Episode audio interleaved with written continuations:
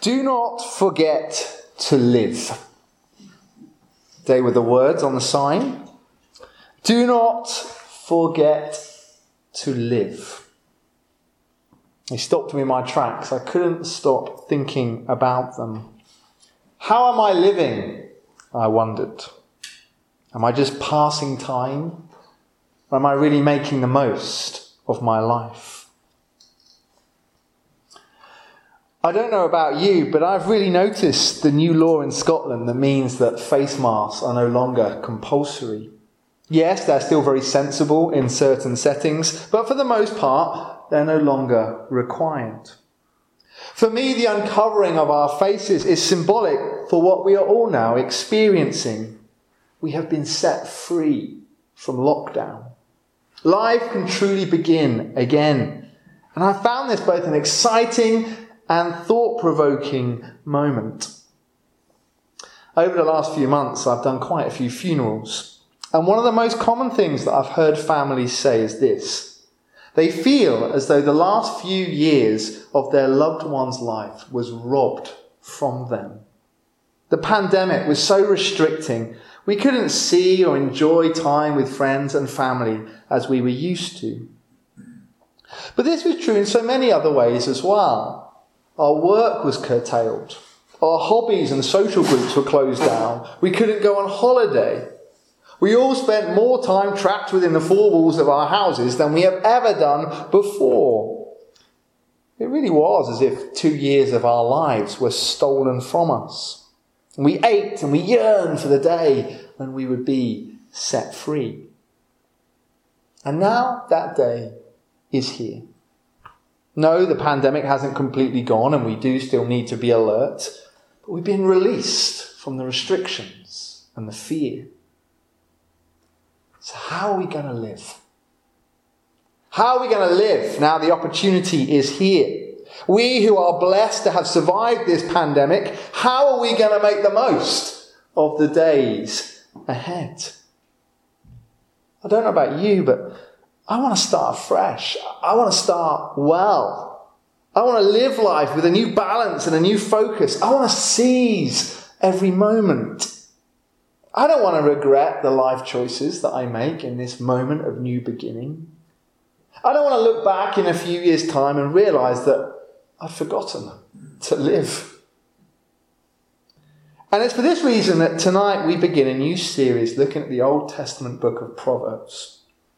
Proverbs is a book of wisdom. It's designed to teach us how to be good at life. And this wisdom is something we all need to hear. Let me introduce it to us by asking a few simple questions. The first question we must ask is this What is wisdom? Proverbs begins to answer this in the very first verses the Proverbs of Solomon, son of David, king of Israel, for gaining wisdom and instruction, for understanding words of insight. There are four key words there wisdom, instruction, understanding, and insight. All four of them relate to each other, and Proverbs will grant all four of them to us as we read on. In Hebrew, the word for wisdom means far more than just knowledge. In fact, wisdom is not really about what you know at all. It's much more about what you do with what you know.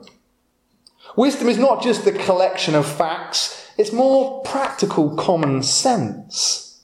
Wisdom is not about intellect, it's about skill. Think of a skilled artist or craftsman plying their trade with great beauty and effect. Wisdom is designed to make us that skilled at living life. Wisdom is related to instruction. The Hebrew word for instruction means more than just being taught, like in a classroom or in a church setting like this. Instruction implies discipline and correction. But discipline and correction is always given in a, a loving way. Learning to live life well, then, does not come about without the pain of making mistakes. And we gain wisdom when we allow ourselves to be corrected and we start again following better advice. Wisdom takes humility and it takes effort. To really grow in wisdom, then, demands us to be committed to an experienced guide who we will allow to speak into our life, much like an apprentice with a master. Wisdom leads to understanding. It helps us to discern right from wrong as difficult life choices come our way. Wisdom grants us insight. The greatest insight being that God made this world to work in a certain way. And the best thing that we can ever do in life is to accept that and live according to God's rule. So, this is wisdom in the Bible. It's guidance on how to live, how to truly live, how to live life to the full, how to become skilled at living. The second question we must ask then is this What are the benefits of wisdom? Proverbs answers this question in verse 3. The Proverbs of Solomon, son of David, king of Israel, for gaining wisdom and instruction, for understanding words of insight, for receiving instruction in prudent behavior, doing what is right and just and fair. There are two great benefits from gaining wisdom. One is for us as individuals, and one is for the community as a whole. I love the words used here in verse 3. If we seek to find wisdom and choose to live by it, we'll be guided into prudent behavior. If something is described as prudent, it is effective and successful. The prudent choice is the best choice, the choice that gives the greatest outcome and reward. We all want our lives to be a success. We all want to make the most of the opportunities that come our way. Wisdom will help us do that, both at home and in the workplace. But wisdom does not just yield individual benefit. Because if someone really lives a wise life, it will bless the people that they come across. Wisdom leads us into actions that are righteous and just and fair. Put simply, the wisdom in the Bible is not just aimed at making us per- personally powerful, rise up the job ladder. It's aimed at making us good.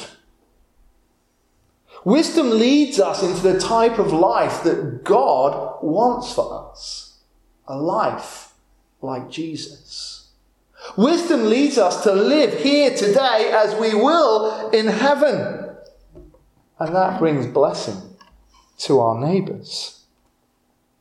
So the benefits of wisdom are both individual and corporate. And that is why in verses 4 to 6 we are encouraged to seek wisdom for the entirety of our lives. Wisdom is so good, so useful, so desirable. We don't just want to engage with it once as a young person. We want all of our years to be shaped by it. Young people do need to be guided to make good plans and choices for their lives. Emily and I saw that this week as we ate a meal with our students and young people. We listened to the many big decisions that they are having to make regarding their studies and their future careers. They need wisdom. In their slight naivety, they need help to make good judgments.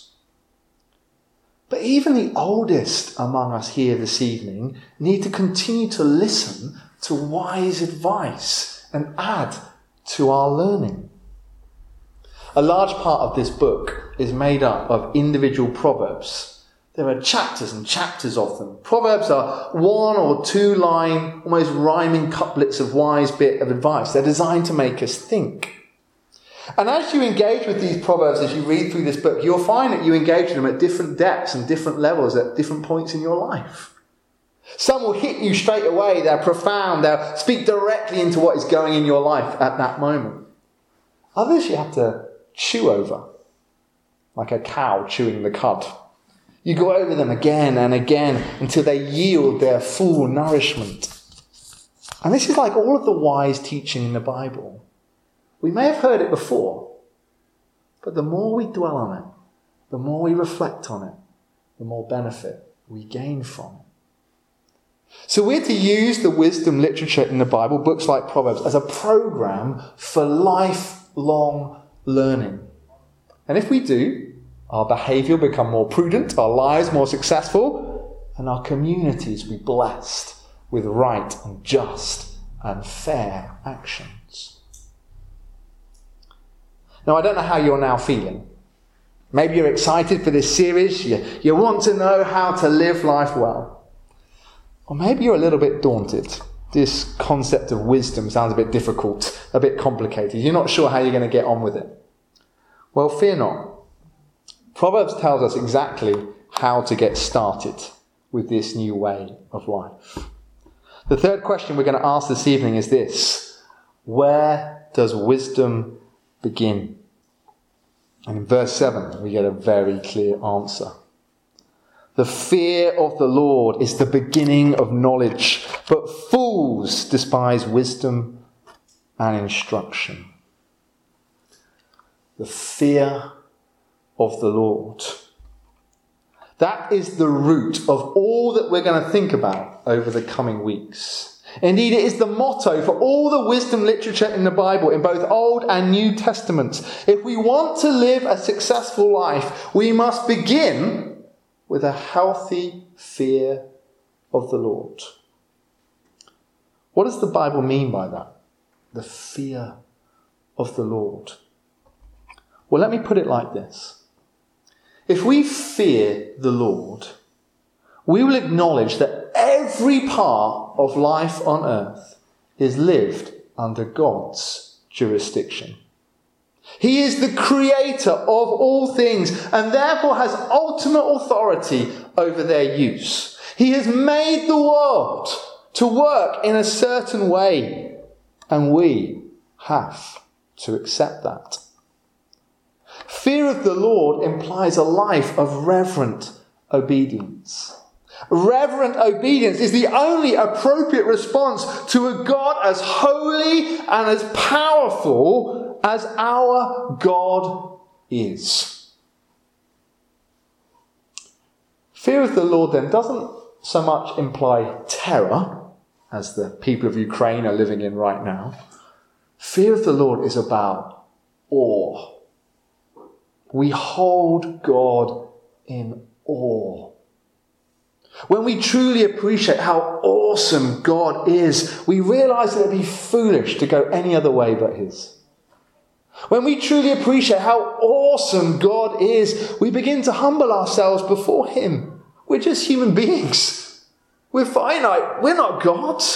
We don't get to decide what's right and what's wrong. We have to go with His definition. When we truly appreciate how awesome God is, we're quick to jump on His side and take our stand against the evil that He is fighting.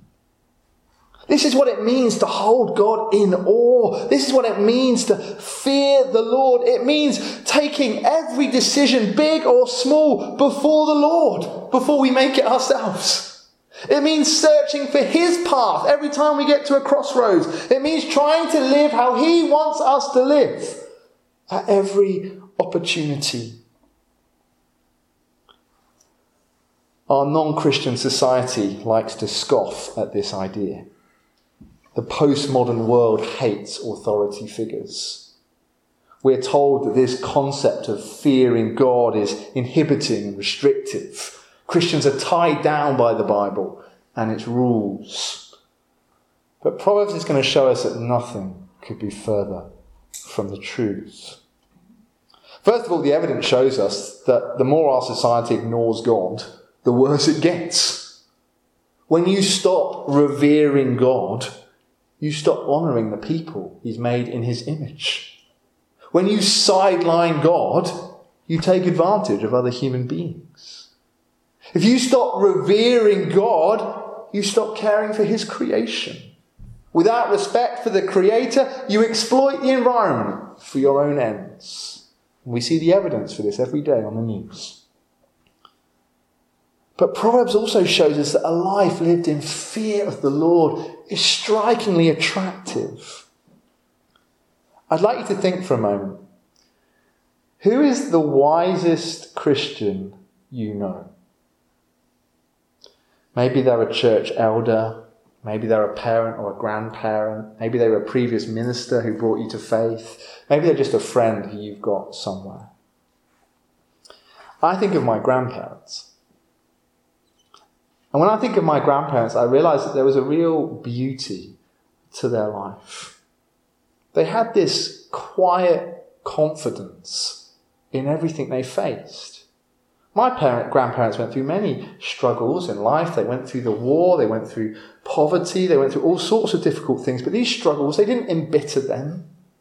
They kept this sense of joy and they enjoyed life to the full. And when I think of them, too, who I know feared the Lord, it wasn't restrictive for them. They were released by it. In Psalm 147, it says this The Lord delights in those who fear him, who put their hope in his unfailing love. What a wonderful thing it is to experience the delight of God. John Donne, the great poet turned preacher, wrote this in a sermon the fear of the Lord is the most noble, the most courageous, the most magnanimous virtue in the world. The love of God begins in fear, and the fear of God ends in love. And that love never ends because God is love. Throughout this series, we're going to learn how to fear the Lord. It is the beginning of learning to live well. The next question I would like to ask is this How is wisdom passed on? Who are we to learn it from? And the answer to this question may surprise you. God's wisdom is passed on to us through other human beings. The wisest man in the ancient world was the Israelite king, King Solomon. He was the man granted special wisdom from God. You can read about that in 1 Kings chapter 3. But Solomon did not write every proverb in this book. Rather, he collected them. He collected them from the community in which he lived. If you want to know who the writer of the book of Proverbs is, in a very real way, it is the community of Israel as a whole, the people who had dedicated their lives to living under God's rule. In a very literal way, the book of Proverbs can be described as common sense rather than the great insight of one individual man. And we see this in the way that the book is structured. The first nine chapters of Proverbs are made up of ten addresses from a father to his son. Listen to how they begin in verses 8 and 9. Listen, my son, to your father's instruction, and do not forsake your mother's teaching. They are a garland to grace your head and a chain to adorn your neck. I wonder what your experience of growing up was like. I know I was very fortunate. I had good Christian parents who loved me and did their best for me. My parents were not perfect. I've come to that age when I can freely admit that they make mistakes. But more often than not, their advice to me was spot on. They led me to faith. They taught me to look after money. They guided me on relationships. And I know the period in my life where I ignored their advice was when I got into a bad relationship and things started falling apart. In the book of Proverbs, this son is encouraged to listen to the wisdom of his parents. In the community of God's people, wisdom is passed on by mothers and fathers and grandmothers and grandfathers, by guardians and by elders. In other words, wisdom is passed on to the next generation by those who have prior experience. Experience in getting things wrong as well as getting things right. And in the 10 fatherly talks that make up Proverbs 1 to 9, the parents shed light on issues that all of us have worried about at some point in our life. How do you raise a family? From whom should you borrow money? How do you navigate the minefield of sex and relationships? How do you go about choosing good friends? These are 10 parent to child talks on the art of living ordinary human life. Wow. So in the Bible, then, God's wisdom is passed on as homely wisdom. The elders in the community are the spiritual guides to the next generation. They are the ones who pass on God's word, and Solomon has recorded it for us. As I said earlier, they may not know everything, they may not always follow their own advice. But the Bible is clear it's folly to ignore the wisdom of our Christian elders. And that's why, as a church, we've got to make sure we try and champion parents and grandparents and the older generation. Many of you in this room have lived decades of your life trying to live for God, and we can learn so much from your experiences. Now, I know that this sermon's been a bit theoretical so far, and I apologise for that. This is the introduction, I hope, will set up the series just as much as the verses we read are the introduction to Proverbs. But what I hope we have learned is this the wisdom literature in the Bible is designed to help us live life well. And if we follow it, there'll be great benefit to ourselves and to the community in which we live. And the key concept behind it all is learning to live in fear of God. Trying to revere God and obey Him and put Him first in everything. After all, He made the world. It'd be wise for us to seek His plan for it. And as Christians, there is great help to be found in asking the older generation about their experiences. Solomon did that in writing his book, and we do it today. But now, to make sure this sermon is not all theory, I want us to finish with the first bit of wise advice that was given in the book. So far, we've been asking questions about what wisdom is. Now, as we briefly look at verses 8 to 19, wisdom is going to ask a question of us. As I said, the first nine chapters of Proverbs are made up of 10 talks from a father to his son. Verses 10 to 19 of chapter 1 are talk number 1. And in it, the father effectively asks his son a question Who do you belong to?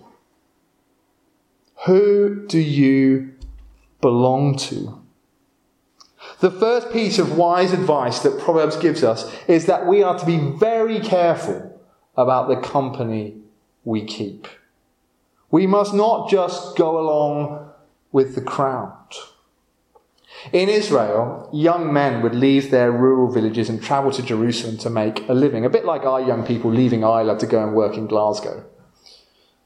When they got there, they found themselves amongst a new people. Often they would find themselves rubbing shoulders with people who did not acknowledge Israel's God at all. After leaving the safe environment of their village where they'd been nurtured in the faith, they suddenly find themselves surrounded by downright sinners. People who would use all sorts of violence to get money. And what verses 10 to 19 describe to us is the lure of a gang culture, where individuals are pressured into joining in with muggings and lootings and theft and fraud and even murder in order to make a quick buck. Having lived in London through an epidemic of gang and knife violence, I can assure you these verses could not be more relevant. Well, just before the son leaves the village for the city, his godly parents urge him, plead with him, do not join the gang. Do not go along with the fashionable crowds because we know how it will end. It will not end in the amassing of valuable treasures as you might think. It will end in the forfeiting of your own blood. The gang will not bring you a sense of belonging that you desire. It will not bring you happiness. It will destroy your humanity. Those who use violence end up more damaged by that violence than their victims. And why is this? Because God's made the world to be just. And if you cease to fear God, you will end up on the wrong end of his justice. So, in this opening advice, the parents urge their child to see that there's something far greater to gain than valuable assets or extra income, and that is virtue. As human beings, we're never to play short term gain over long term character development. And our characters are formed by the community in which we live, the society we surround ourselves with, the people we belong to. If we surround ourselves with wise, godly elders who will help us seek God's wisdom, we will find ourselves on the path to life. But if we surround ourselves with the ungodly who teach us to ignore God and take matters into our own hands, we will find ourselves on the path to destruction. And that brings all that we thought about to a fitting conclusion. Coming out of lockdown, we all have a new start in life. As things open up again, we're all faced with the same questions. What groups are we going to join? What homes are we going to enter? What ways are we going to go? Whose advice are we going to listen to? These are the questions we're asking ourselves right now in one way or another. And the wise advice of the Bible is seek God. First and foremost, seek God. Make your first place of belonging the church. Because that's where Christ is worshipped. And that's where he's taught. And he's the model and example for us all. Make your most trusted guides Christian elders who have been there before you, seen it and done it, and can guide you into the path of God rather than those who have no care for God at all. These are just the first steps towards living wisely. Proverbs is going to teach us many more.